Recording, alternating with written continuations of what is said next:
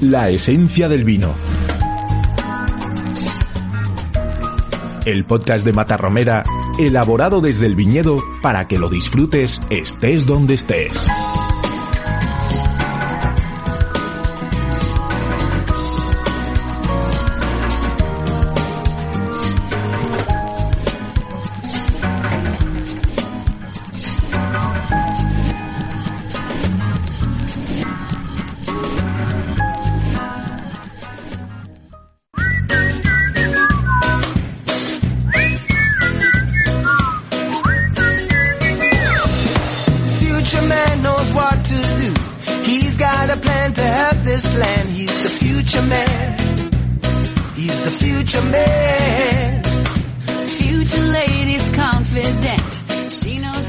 Amigos, bienvenidos a un programa más de la esencia del vino de Matarromera.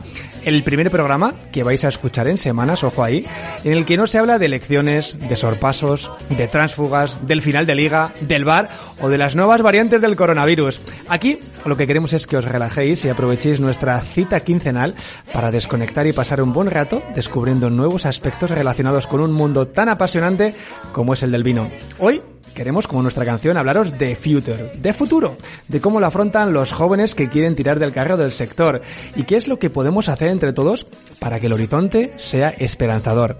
Analizaremos tendencias, descubriremos maridajes saludables, conoceremos los utensilios que se han utilizado para beber vino desde la antigüedad hasta nuestros días y veremos si nuestra concursante de hoy, que viene desde Zamora, buena tierra de vinos, es capaz de llevarse la botella de nuestro test divino. Todo esto y mucho más desde ahora en la esencia del vino. Os habla Roberto Sanz. Comenzamos.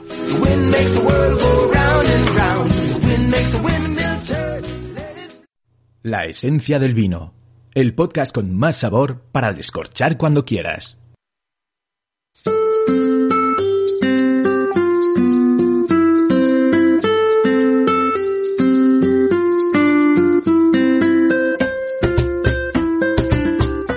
Para comenzar, pues nada mejor que dar un repaso por la colección de noticias interesantes que como siempre nos trae nuestro radar particular del vino. Rebeca Bezos, ¿cómo estás? Hola Robert, todo muy bien. Pues hoy vamos a arrancar en Barcelona porque allí han descubierto, atención, una bodega de la época romana durante las obras de un supermercado.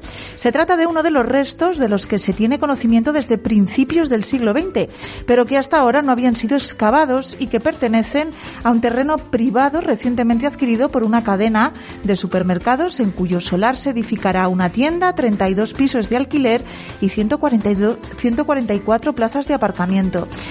Bueno, tras varios intentos fallidos en los años 40, 70 y 80, estas obras han permitido ahora constatar el tamaño y el óptimo estado de las ruinas, que podrían abarcar una extensión, ojo, de más de 2.000 metros cuadrados entre el centro de producción de vino y la casa, que habría pertenecido, dicen, a un productor de ánforas.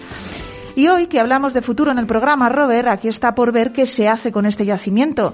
De momento, grupos de vecinos han creado ya la plataforma por la dignificación de la villa romana de Calella, mientras que otros han lanzado una campaña en change.org con la que exigen la, la paralización de esta construcción de este supermercado y que las ruinas queden al descubierto para fomentar el turismo y el comercio local.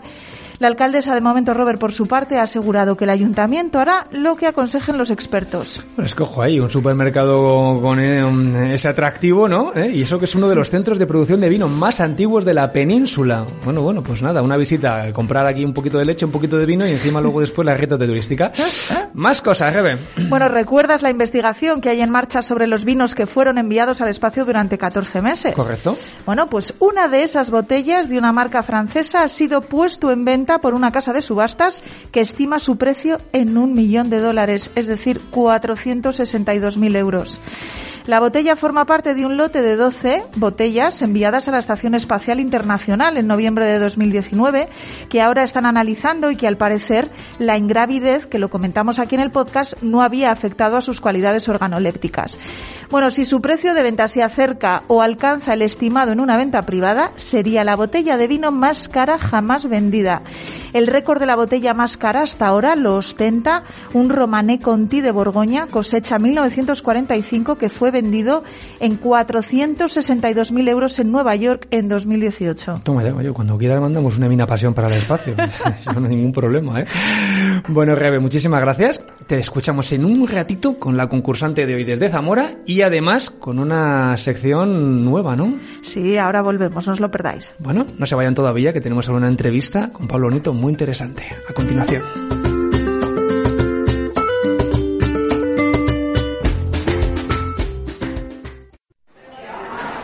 Vino para dos, por favor. Bodeguero se nace o se hace. Hay personas que han dado sus primeros pasos junto al viñedo, han aprovechado los fines de semana de su infancia para ayudar quitando hierbas, subiendo alambres, podando cepas, o han acabado los veranos pues ayudando en la vendimia.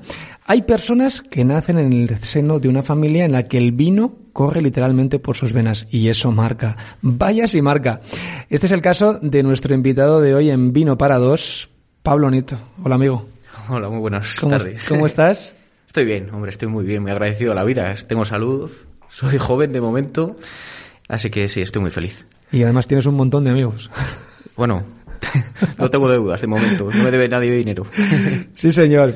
Bueno, os he contado que Pablo, eh, además de ser amigo de la casa desde hace mucho tiempo, es hijo y nieto de viticultores, pero no os he contado que tiene 26 años, que junto con Manuel Cuadrado y Aser Andrés creó hace unos años la Asociación Jóvenes por el Vino, que es una iniciativa que rompió moldes, como muchos de vosotros ya sabéis, y que ni la pandemia ha impedido que siga trabajando en eventos espectaculares, como nos contará ahora, que tiene ya cosas en cabeza.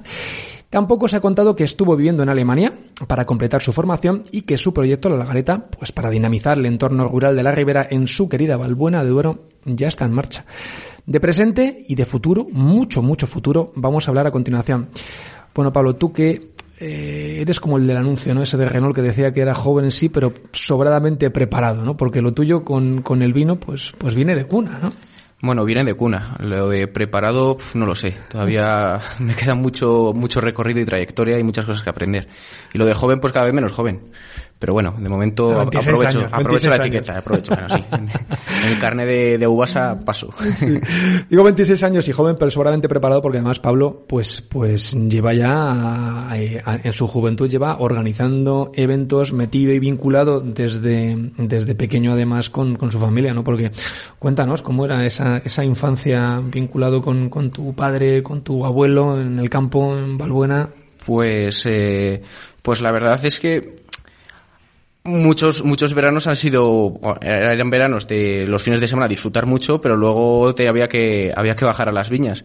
Entonces, bueno, buenos recuerdos, muy bonitos, pero, pero obviamente alguna, algún día sí que ha costado levantarse, algún día le ha costado levantarse, sí. No, no, claro, es que, que el cargo que algo le cuesta, ¿no? Y, y bueno, yo creo que todo al final marca y también yo creo que te hace ver que, que se valora el esfuerzo, ¿no? Del agricultor, del viticultor.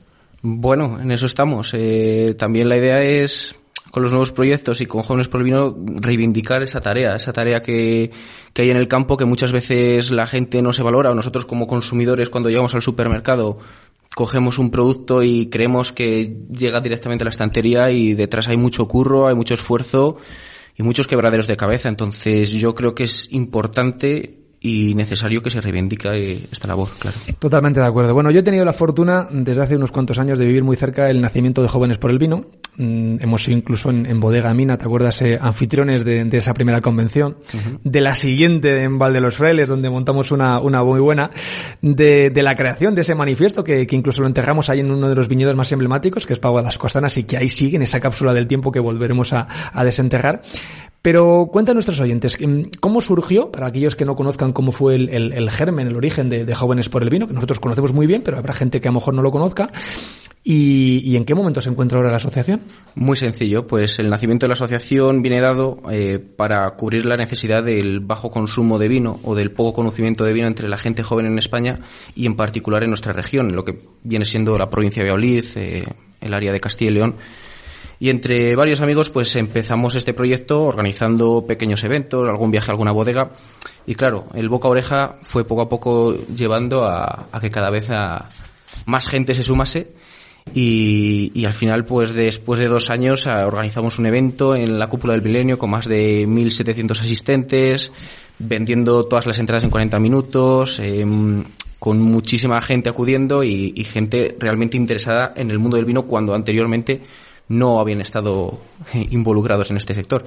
Entonces, después de este, estos, estos primeros años, estos primeros pasos, ahora des- con, la- con el tema del coronavirus, pues obviamente hemos tenido que parar o dejar en stand-by el proyecto, lo estamos dejando en barbecho y ahora lo que estamos es, eh, bueno, replanteando y repensando el futuro sobre todo para adaptarnos a las nuevas realidades, eh, adaptarnos a, a, bueno, pues al, a la realidad actual. Sí, al contexto ahora mismo que, es. que nos rodea y, y también a la forma que tenemos ahora mismo de, de relacionarnos, ¿no? Tenemos que, que- que admitir que, claro, eventos masivos como los que todos hemos sido testigos hace años, pues ahora mismo eh, tienen que dejar paso durante un tiempo, lamentablemente, pero a otro tipo de consumo que sea responsable, pero que tampoco nos impida el seguir disfrutando de, de algo tan, tan pasional y algo que, que nos llena tanto como es el mundo del vino, lógicamente. Claro, claro. Entonces, de momento lo que estamos pensando más a corto, medio y largo plazo es, bueno, pues seguir, seguir dando forma a ese evento grande que ya tiene mucho potencial y ya tiene un antecedente eh, con la idea, bueno, de mm, de trabajar más en la parte educativa, más en la parte de, bueno, pues de Formativa. ¿eh? ¿no? formativa que Mm. se puede, eso es, formativa y, y bueno, y si se puede tomarse algunos vinos eh, con la gente, pues perfecto, pero simplemente la idea es eh, cuando se pueda volver a brindar, eh, pues lo haremos con, con muchas ganas, pero bueno, de momento precaución. Precaución, muy bien. Bueno, eh, este bagaje y, y- y, lógicamente el, el estar tan pegado y apegado al, al, al, al terruño como tú, pues es que te hace que conozcas muy bien la realidad del consumo de vino en España por parte de los jóvenes. Ya que eres un gran defensor, como hemos dicho, y, promotor, ¿no? Para que esto, para que esto cambie, ¿no? Y, haya cada vez más exponentes de los jóvenes y el consumo de vino siempre responsable, siempre que nos gusta decirlo. ¿Qué cosas debe hacer el sector y has visto que hablo del sector, no solamente de, las bodegas, sino de, todos los in- integrantes, federaciones, consejos, rutas y demás, para que se ayuden en esta tarea. Bueno, pues al final eh, son muchas pequeñas cosas, ¿no? Y yo creo que no es tanto una, una labor de vamos a hacer esta acción en concreto, sino que cada persona en su pequeño círculo, haciendo cosas muy pequeñitas, pues eso sí que puede llegar en un punto a, crear una gran montaña, pero, pero creo que son muchas pequeñas acciones. Estar presente no solo en las redes sociales, sino de verdad estar presente en la vida de los jóvenes. Pero claro, si no tienes ese enlace es muy difícil muchas veces. Yo, por ejemplo, yo ahora, vale, tengo 26 años. Cuando empezamos Jóvenes por Vino tenía 22. Estaba, bueno, ella había terminado la universidad, pero obviamente el origen o la idea de Jóvenes por el Vino sobre todo para ese nicho, ¿no? Cuando estás en la universidad, que consumes otros productos o que directamente no tienes ni idea de ciertos productos, pues bueno, dar más posibilidad y dar más visibilidad. No quiere decir restringir otros. Simplemente, bueno, aquí están y tú puedes elegir libremente como lo que quieras, lo que te parezca mejor. Entonces, obviamente estar en todos esos espacios, en cuantos más espacios estés y es, es bueno, pues yo creo que es lo, lo más importante. Entonces, a- ahora mismo una, una solución, eh, tomando como ejemplo lo que hemos hecho con Jóvenes por el Vino, claro, pero esto es muy local. En esta región ha funcionado. Yo no sabría decir realmente cómo podría cambiar la situación, por ejemplo, en un pueblo del Penedés, porque no conozco la parte sociológica de esa, de esa región. De esta región sí, y yo he jugado con las redes sociales, con la comunicación, con, con la forma de, de hablar o de, de poner cualquier tontada en el Instagram. eh, a esta, a esta población en concreta y esa población en concreta lo ha asimilado y lo ha visto muy bien, entonces ha funcionado muy bien. Pero y, ha por ejemplo- respo- y ha respondido. O sea, yo Eso es. es. extrapolable. Eh, Es decir, conociendo la realidad de cada una de las zonas, que eso es, Eso es es. innegable, eh, que cada zona tiene sus particularidades y sus costumbres y sus hábitos y su cultura. Pero creo que, eh, particularmente desde la óptica eh, nuestra, creo que es est- eh, perfectamente extrapolable, que además sería muy interesante, el- y lo hemos hablado muchas veces, ¿no? ese intercambio cultural ¿no? Con, con- con el vino como patrimonio. No solamente, fíjate lo que te hablo de, de jóvenes por el vino en, en nuestro país, sino en otras regiones. Yo creo que sería muy interesante. Gente de Argentina, gente de California, gente de Chile, gente, o sea, creo que es, es muy interesante porque fomentaría el intercambio de conocimiento y, y- y el compartir una pasión y un disfrute, porque no solamente es el vino, sino es una forma de ver la vida. ¿no? Y, y creo que va un poco en eso, no sé, una gente muy, muy sana, de verdad, muy franca y, y que, y que disfruta de una forma muy responsable. Eso es. A nivel macro, yo creo que la solución pues es eso. Eh, trabajar con la- el tema de las redes sociales, estar presente en cuantos más espacios mejor. Eso a nivel de comunicación. Luego a nivel micro, pues es todo un poquito más complejo. Depende de cada zona, depende de cada región, de cada persona o de equ- esta universidad o la otra, no sé. Claro. Son muchas pequeñas cosas, pero yo obviamente el dentro de lo que puedo hacer lo voy a hacer, pero tampoco me voy a flipar, vamos Claro, claro, no, lógicamente. Bueno, eh, fíjate tú cómo, cómo tenías las cosas tan claras. eh, eh, revisando una entrevista que te hacíamos eh, hace tres, cuatro años en, en la revista que tenemos en, en nuestra empresa, nos decías que el vino debía representar una forma de sustento y desarrollo del medio rural a nivel social y económico. Es decir, tan claro lo tenías que hace unos meses nació La Lagareta, Cuéntanos en qué consiste este proyecto, pero yo creo que tiene mucho que ver realmente con aquello que nos eh, presagiaste en, en hace unos años. O sea, que lo Sí. tenías ya perfectamente claro, hilvanado. Pues sí, pues desde que tenía más o menos 14 años, yo tenía como muy claro que quería volver a, a mi región. O sea, tenía claro que me quería ir fuera durante un tiempo, pero luego volver a España, no sé, con 30 o 40 años. O sea, me ha llegado la situación que me he vuelto antes de tiempo, pero por, bueno, por me lo pedí el cuerpo. Y, La Lagareta es un proyecto donde recojo todos los pequeños proyectos que quiero desarrollar a nivel de viticultura, a nivel de comercialización de vino, a nivel de desarrollo rural, a nivel de desarrollo de actividades culturales y deportivas. Entonces es un proyecto con una idea muy largo sea, al final yo tengo 26 años y creo que va a empezar a funcionar lo mismo con- dentro de 10, 15, 20 años, pero de momento quiero ir asentando las bases.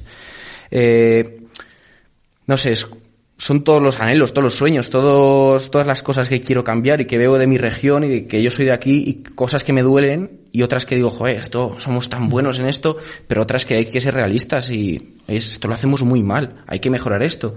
Yo el primero, yo he hecho muchas cosas muy mal, pero eh, por eso creo este proyecto y por eso quiero que quiero que funcione porque es dar solución a ciertos problemas que yo veo y que veo muy de cerca y que de verdad les siento y que yo les he sufrido muchas veces entonces y no lo hago para obviamente es una empresa y hay un lucro pero con el objetivo de seguir avanzando De y que- dinamizar, de dinamizar es. y con una actitud eh, constructiva, no crítica, pero con un, un Eso es. nivel de crítica absolutamente constructiva, ¿no? Sobre lo que es. hay en nuestra zona, que es la que queremos, la que lógicamente, pero que, que ese mismo problema le puede haber en otros sitios. Fíjate, yo hay una cosa, y, y- y tú eres el, el- el ejemplo, ¿no? Que yo creo que es muy representativo para, para muchas de las personas que nos están escuchando, ¿no? La pandemia, hemos visto que durante el último año y medio prácticamente ha supuesto un punto de reflexión de muchas personas, de miles, yo en, en mi pueblo pasa exactamente igual, que se están replanteando sus vidas fuera de las ciudades. Mucha gente que ha entrado en un hastío y, y- anhela más espacio, ma- más medio ambiente, más contacto con la sostenibilidad. Pero claro, eh, entramos en el punto de, de análisis de ¿puede vivir un joven de- del trabajo en el campo? ¿Puede- ¿Existen infraestructuras necesarias para, para ser competitivos? Tú estabas hablando de que tu proyecto precisamente, La Lagareta, eh, no lo, no lo eh, planificas a, a un medio plazo, sino casi a un largo plazo, ¿no? ¿qué, qué, qué- qué podemos cambiar? ¿Qué necesitamos? Bueno, sobre el tema del campo, a ver, es una cosa, yo lo veo como lo que es el trabajo del campo, que podría ser la viticultura en este caso, y otra cosa lo que es el medio rural. Creo que sí que se puede aprovechar el medio rural, no para sentar gente durante toda la vida, porque yo creo que el, el siglo XXI o donde nos movemos actualmente es un mundo tan cambiante y nosotros como seres humanos eh, cada vez tenemos más opciones, ¿no? Y queremos, y nuestras opciones o nuestros, mm, nuestras eh, nuestros objetivos muchas veces van cambiando, aunque siempre tengamos como un objetivo, un fin en nuestra vida, pero mm, cuando eres joven lo que quieres es viajar, explorar, conocer, aprender. Creo que el medio rural sí que te puede dar esa posibilidad. No, te, no voy a decir que vaya a venir un, un japonés y se venga, vaya a vivir a Mélida durante toda la vida, no, pero lo mismo durante un par de meses sí que quiere venir a aprender español o aprender cosas de viticultura. Entonces creo que eso es algo que puede desarrollar ahora mismo el medio rural.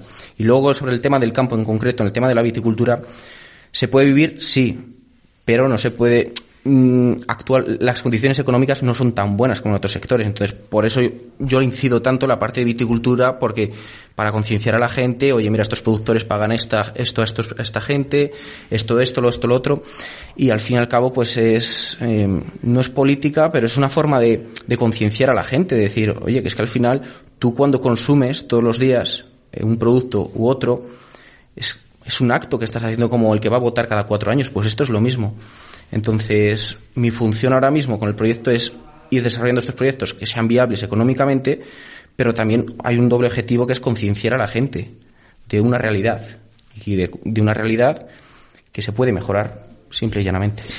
Qué interesante. La verdad es que con, con Pablo estaríamos horas y horas. Lo he visto que tiene las cosas muy claras, que, mm, que tiene un mensaje tremendamente responsable y, y bueno, la verdad es que, como digo, disfrutamos muchísimo siempre y aprendiendo con él.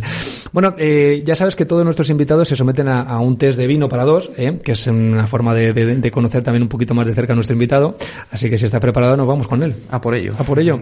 Bueno, una variedad fetiche. Pues, bueno, dejo de lado un poco la- lo típico de caer de la tempranillo en nuestra región, pero bueno, yo me quedaría con, con la garnacha en España y, bueno, con la Riesling en Alemania, si se da, en esas regiones en concreto. No sé, en otras regiones yo creo que no funcionarían tan bien, pero en esa región en concreto me gusta la Riesling de la zona de Fals y la garnacha, pues en toda España se suele dar medio bien, más en el norte, obviamente. Sí, sí, sí, así es. Una canción para maridar con vino. Cambia de, del nuevo disco de Zetangana, sí, cambia. Muy bien. Momento del día, el que prefieres es para beber vino. Pues hombre, yo que me dedico al tema del campo, pues después de almorzar. Qué rico, ¿verdad? A ver. Un plato que te guste maridar con vino. Mm, pues un plato, platos de cuchara me suelen gustar mucho. Soy muy fan de la, de la cuchara y de la cucharita. Los, guisos, sí. Guiso, sí. ¿Eh? Soy Sí. Pro guisandero. Bueno, sí, bueno. Una región vinícola que te gustaría visitar. Borgoña. Borgoña. Sí. Tienes ahí en el entre ojo y ojo, ahí. Sí. Bueno, porque Barolo ya lo he visitado y me parece el copón, pero Borgoña, sí, sí. Borgoña es como la meca, ¿no? Del, Sí. de la viticultura y de los pequeños viticultores y productores. sí, Hay sí. que ir, hay que ir. Un lugar donde te perderías y qué vino te llevarías. Pues, pues mira, un tiro por la tierra, yo me iría a- Sepúlveda, por ejemplo, que es un pueblo que me encanta, esa zona de Segovia, Muy bien. y me llevaría, fíjate, pues para brindar pues un champán de la zona de champán de Francia, está mal decirlo, pero es que me- el champán me parece que está finísimo y me gusta mucho. Yo que sé, Vilecar Salmón es un productor que me gusta mucho, por ejemplo. Sí, es, así es. Fíjate, se nos escuchan los franceses ¿eh? con lo que nos critican. Pues fíjate. bueno, ¿con quién te gustaría brindar al menos una vez en la vida? Puede ser, Pablo, una personaje histórico o una persona real. Pues me quedo con Casey O, el cantante. Eh, le he escuchado las entrevistas, le he escuchado cómo es, eh, cómo piensa. Me gustaría no brindar, tomarme una copa, una botella larga y, y hablar, hablar de la vida, hablar de espiritualidad, hablar de temas más filosóficos. Y disfrutar. Y disfrutar mucho, claro. Y sí, sí. disfrutar. Bueno, pues como hemos disfrutado nosotros de, de tu visita aquí a los estudios de Radio Marca, a la esencia del vino, a esta tu casa, con la que siempre disfrutamos mucho y, y no podemos nada más que a los amigos desearles que les vaya muy bien, que la Lagareta sea eh, el primero de muchos proyectos, porque yo considero que Pablo, además de amigo, es un en- entusiasta de la vida, un emprendedor nato del campo y un amigo de sus amigos que, que lo ha demostrado más de una vez. Así que de todo corazón, mucha suerte. Muchísimas gracias. Hasta pronto. Síguenos en tus redes sociales. Arroba Matarromera. Novedades, noticias, concursos y mucho más a un solo clic.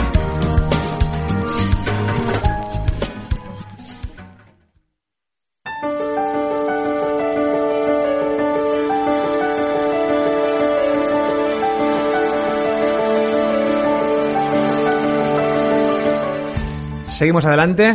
Bienvenido Javi Prieto. ¿Has estado atento a la entrevista con Pablo? Hola Robert, pues sí, mira, he estado con los cinco sentidos y además fíjate que yo pienso que hay personas que cuando las escuchas hablar pues cobra más sentido que nunca la frase esa que dice que el mundo necesita más gente que ame lo que hace y bueno, creo que estarás conmigo en que Pablo es una de esas personas. Pues totalmente de acuerdo. Y el que lo haya escuchado ahora durante la última entrevista, pues se habrá dado cuenta de que no mentíamos nada ni exageramos absolutamente nada. Así que como el movimiento se demuestra andando, dale caña. Bueno, pues mira, en este programa que va del futuro, pues vamos a hablar de cómo serán los próximos años, porque hoy te traigo precisamente eso, tendencias que marcarán el futuro del vino. Algunas de- ellas ya las estamos comenzando a ver en nuestros días y bueno, otras no tanto, pero como no podemos eh, montarnos en un DeLorean como Marty McFly en Regreso al Futuro, pues vamos a ver lo que dicen los que realmente saben de estas cosas. Ay, lo que dices, lo de Regreso al futuro. Anda que no habremos visto esa peli veces, ¿eh? Mil veces. ¿Tú sabías, Javi, por curiosidad, que el DeLorean, ese famoso coche que molaba muchísimo y que todos hemos deseado tener, se estrenó mucho antes de que se lanzara la película ¿Y eso qué pasó? Que cuando se estrenó y todo el mundo quería comprarse, la fábrica ya había quebrado. Por eso es tan importante analizar bien las tendencias y los momentos oportunos para poder aprovecharlo. Ya, ya, pues mira, no lo sabía. Bueno, fíjate que he dividido estas tendencias en tres grandes bloques. El primero de ellos habla precisamente de cómo van a ser los vinos y qué nos van a contar.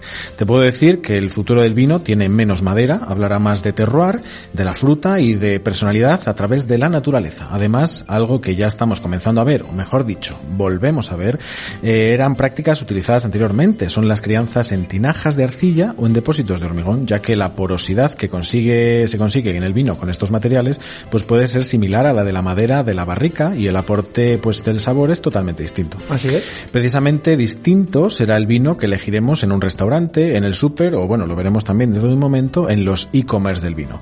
Vamos a fijarnos cada vez más en la historia, en el storytelling, como se llama, que nos cuenta el vino, su etiqueta, la originalidad. Todos los estudios eh, cuentan que nos vamos a dejar de fijar en aspectos más clásicos como las marcas, las añadas y que vamos a tender a brindar con vinos pues más singulares.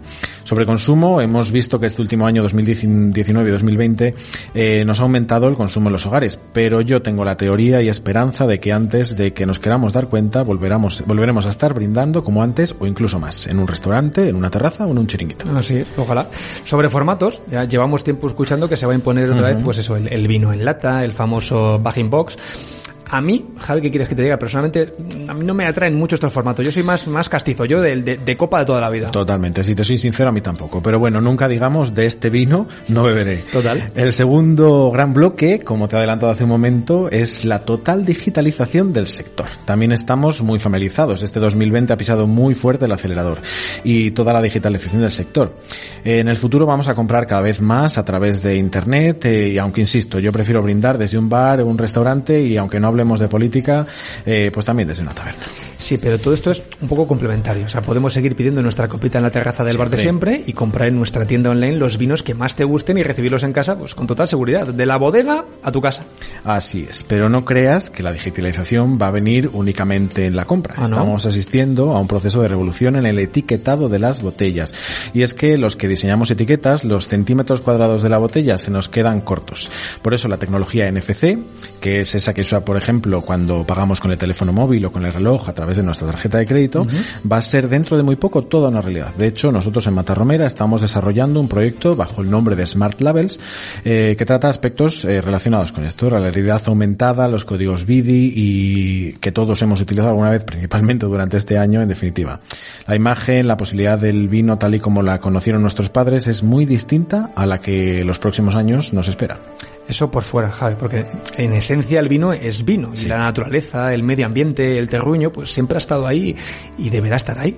Correcto, por eso el tercer bloque no podía ser otro que la sostenibilidad. Claro. Está claro que la lucha contra el cambio climático es algo muy serio en cualquier sector, pero es un sector que vive de la naturaleza. Como es el vino, pues digamos que eso nos toca más de cerca.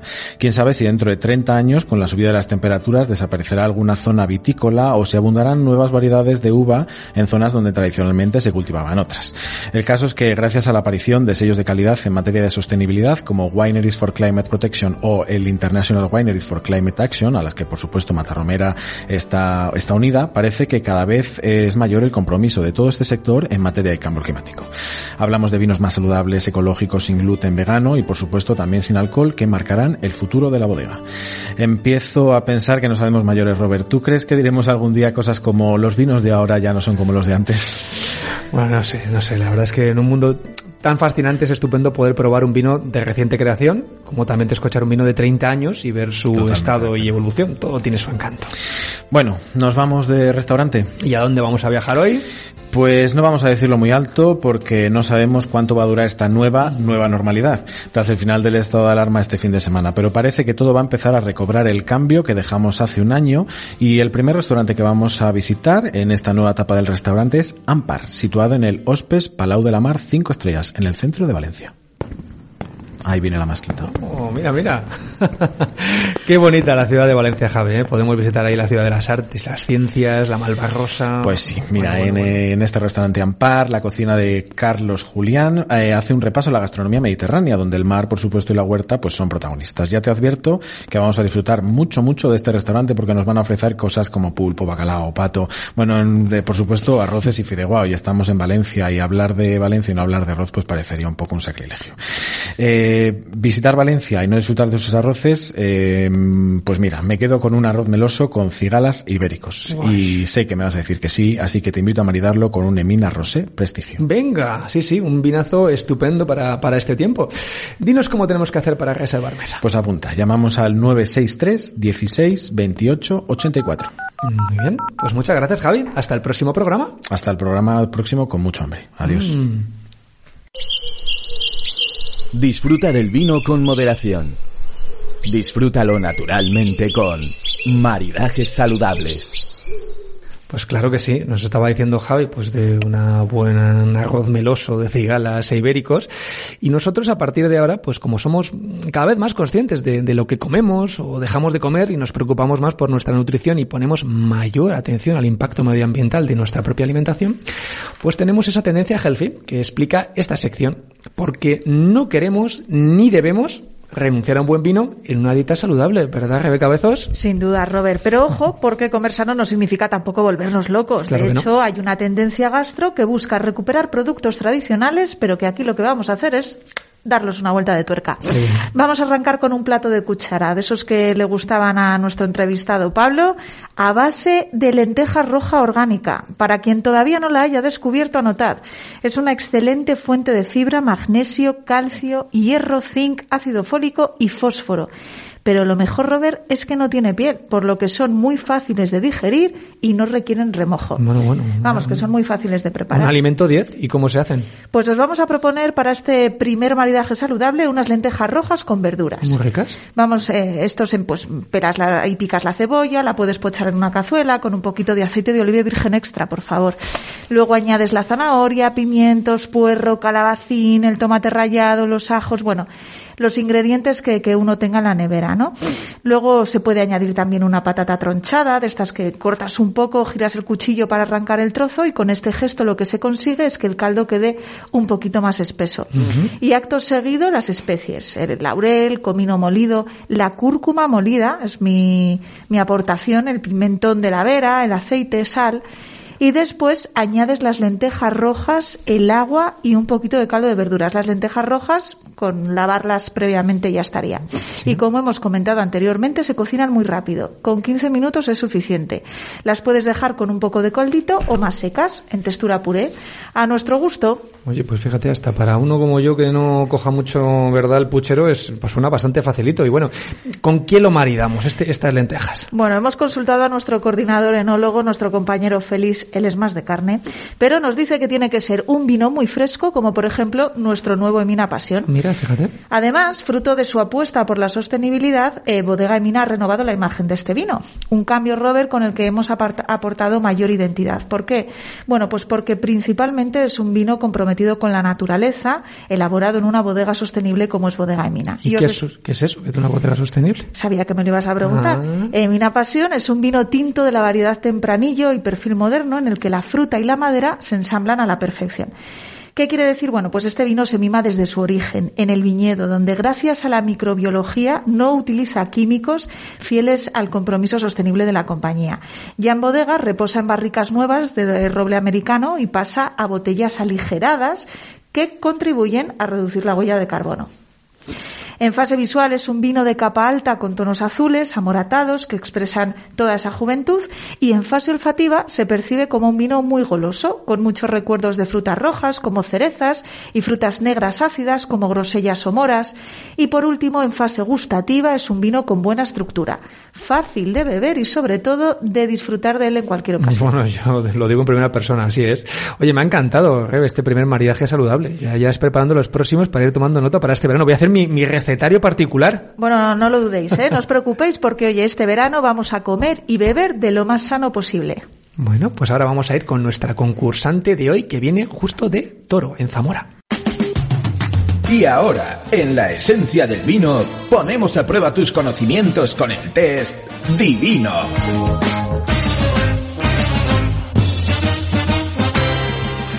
Bueno, Rebe, después de, de esas maravillosas recetas, llega la hora del de, eh, concurso. Sí, sí, vamos a testar a nuestra concursante de hoy, que además viene de una zona, Robert, de vinos. Yo creo que sí que se lleva el vino, seguro. Bueno, vamos a ver, vamos a saludar a Carmen González. ¿Cómo estás? Pues muy bien, encantada de estar con vosotros. Qué bien, bueno, en pues nada, podcast. ya sabes la, la dinámica, bueno, ya sabes que además en, en Toro, en la zona de Valdefinjas, el grupo Matarromera tiene una bodega que se llama Cian, ¿eh? que es además en un sitio que es estupendo porque eh, junta, eh, por un lado, olivares, por otro lado, junta eh, monte y por otro lado, la- las viñas. Así que es una zona que si no la conoces, pues te invito a que pases para allá un día. Un día nos encantará que recibirte y que la conozcas la bodega. Pues yo encantada de ir a ese pequeño paraíso Sí. que me pintas, Robert. Bueno, bueno. Pues nada, si estás lista, vamos a empezar con las preguntas. Ya sabes que tienes que acertar siete preguntas, siete respuestas, verdadero o falso, que tienes un minuto y que Rebeca, cuanto tú nos digas, empezamos con ello. Pues cuando queráis, esperemos que hayas, que te hayas quedado con el nombre, Carmen. Vamos para allá. ¿Preparados? ¿Listos? Ya. Uno, las botellas Magnum tienen un litro y medio de vino. Verdadero. ¿Verdadero?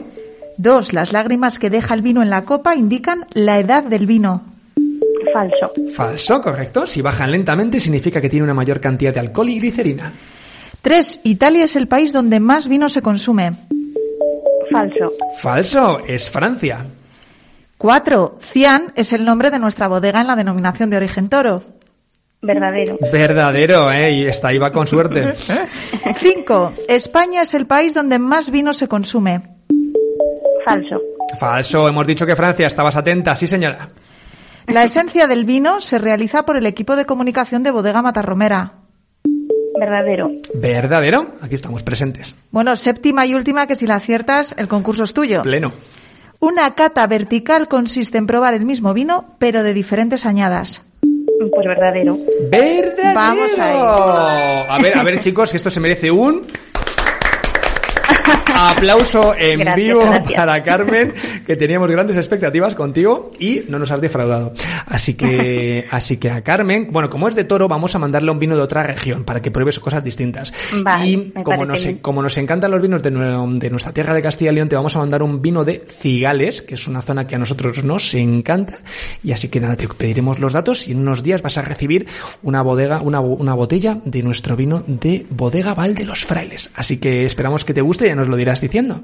Pues fenomenal, seguro que sí. Ese además no lo he probado y tengo muchas ganas. Bueno, pues encantado de saludarte y que vaya muy bien. Mucha suerte, Carmen. Hasta la próxima. Igualmente. Enhorabuena, Ha sido un da placer. gusto. matarromera.es. Visita nuestra tienda online. De vino en vino, sin ir de tienda en tienda. Bueno, yo sé que muchos de vosotros tenéis pueblo y vais allí cada verano desde que tenéis uso de razón. Incluso el último año estáis deseando ir con más ganas todavía. ¿Y cómo se bebía el agua en los pueblos? Pues en, bo- en botijo de toda la vida, así fresquito. ¿Y cómo se bebe el vino? Pues para mostraros cómo se ha bebido nuestro alimento favorito, tenemos con nosotros, como siempre, nuestra wine lover favorita, que es María Argüelles. ¿Qué tal, María? ¿Qué tal, Roberto? Pues mira, sí, ya que hemos hablado del futuro del vino y tendencias de consumo, si ahora mismo pensamos en beber un vino es, bueno, casi indudable que lo haríamos en una copa. Pero la verdad es que el vino se ha vivido en muchísimos y muy diferentes recipientes a lo largo de la historia. Ya sabes que en el Museo del Vino de Mina tenemos una representación de vasijas de cerámica, que son probablemente los primeros recipientes donde se bebía el vino. Y también se usaban los cuernos vacíos de animales, incluso, o copas hechas de metal. La cerámica sigue presente hoy en día. De hecho, en Galicia, por ejemplo, se utilizan las cuncas, que son cuenquitos pequeños de cerámica, normalmente blanca, en los que tradicionalmente se servía el ribeiro. Mira, algo que tienes que tener en cuenta si estás bebiendo en cunca es que si quieres repetir, solo tendrás que pedir recuncar. Anda, pues mira, este fin de semana todos a recuncar. Recunquemos, pues. sí. Mira, otro elemento de gran tradición son, bueno, pues las jarras de barro, que son estupendas para conservar la temperatura del vino al aire libre. Son el origen de los actuales decantadores. Antes se jarreaban los vinos y ahora pues somos más finos y los, los decantamos. En zonas de Huesca y Cataluña existían unas jarras que además se utilizaban para medir la cantidad de vino y tenían una capacidad aproximadamente de medio litro. Se llamaban pichelas en Huesca o pitcher en Cataluña. Y ahora, mira, vamos a pasar algo que estoy muy, muy segura de que te gusta, Roberto. El porrón. Mm. Así que nada, mano en la cintura y arriba el porrón. porrón. Qué gran elemento. Sí, sí, sí, sí. Mira, mira, mira, mira, mira, mira. Bueno, bueno, bueno, bueno.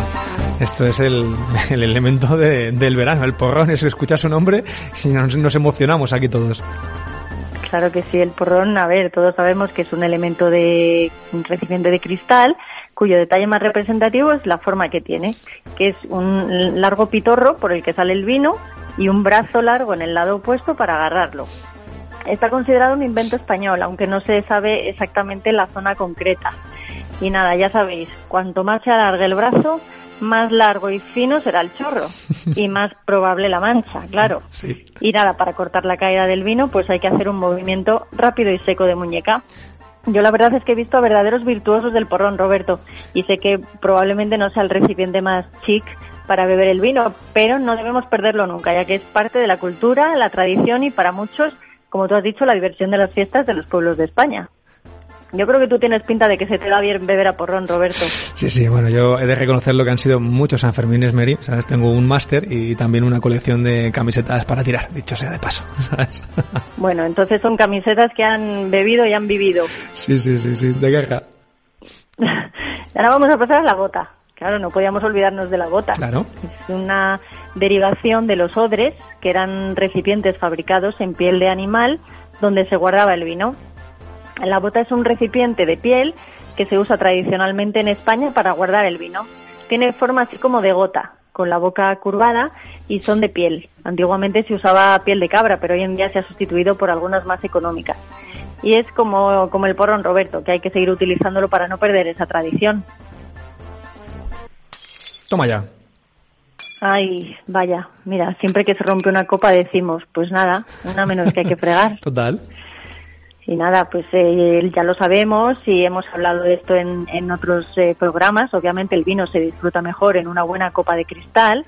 Y parece ser, Roberto, que fueron los fenicios los que empezaron a trabajar el cristal e hicieron la primera copa. Pero hay otros recipientes de cristal, también muy arraigados en el consumo popular, como el vaso pequeño de cristal de toda la vida, que se llama chato, Chato. zurito o chiquito. Sí, y es que dependiendo de la zona en la que te encuentres, se llama de una forma u otra y puede variar alguna de sus características, pero lo general es un vaso de cristal grueso, normalmente transparente, bajito y con una base ancha. Y es verdad que en general nos gusta beber el vino en copa, pero realmente si durante toda la historia hemos bebido en cualquier recipiente, pues ahora en teoría podemos seguir haciéndolo, ¿no? Pues sí, hombre, claro, eso es así. Lo importante es que se beba el vino a gusto y también siempre con moderación. Eso es, Roberto, siempre con moderación. Yo creo que ahora que parece que ya el tiempo, el buen tiempo ha venido para, para quedarse, apetecen más los vinos fresquitos, ¿no? Así que yo creo que hoy, mm, ¿qué te parece un hoy no verdejo? Oh, oh, me encanta, me parece una opción de lo más refrescante. Pues mira, hoy no verdejo es un vino de bodega Carlos Moro, de la denominación de origen rueda, y lo elaboramos con uvas 100% verdejo, que ya sabes que es una variedad muy aromática, con aromas anisados de hinojo y tomillo, también tiene toques tropicales de piña y cítricos como el pomelo. Es del viñedo de las Marcas, que está en Villalba de Adaja, y es un vino muy untuoso porque, eh, aunque sea un blanco, tiene una crianza de tres meses sobre sus propias lías, y yo creo que marida a la perfección con aperitivos, pescados, mm, pastas, mariscos, arroces y ensaladas, ahora que vamos camino del verano. Sí, incluso una ensaladilla rusa, eso está, está tremendo ahora mismo. Oye María, ¿y dónde Oh, podemos comprar este oinot verdejo? ¿Dónde se puede comprar? Mira, lo más cómodo para nuestros oyentes es que entren en www.tienda.matarromera.es y allí podrán encontrar todos nuestros vinos y en 24 horas tenerlos en casa. Así de fácil. Oh, Más fácil imposible. María, muchísimas gracias. Hasta el próximo programa. Hasta pronto. Venga, va, la última y nos vamos.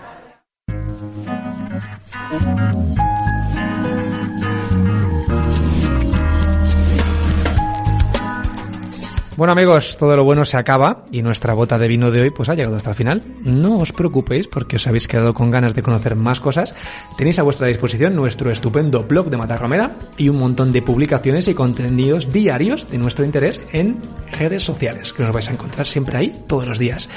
Y si este programa pues trató de los jóvenes y el vino, el siguiente irá de maestros y para ello pues tendremos con nosotros nada más y nada menos que uno de los cuatro Master of Wine españoles que hay en el mundo, ahí es nada.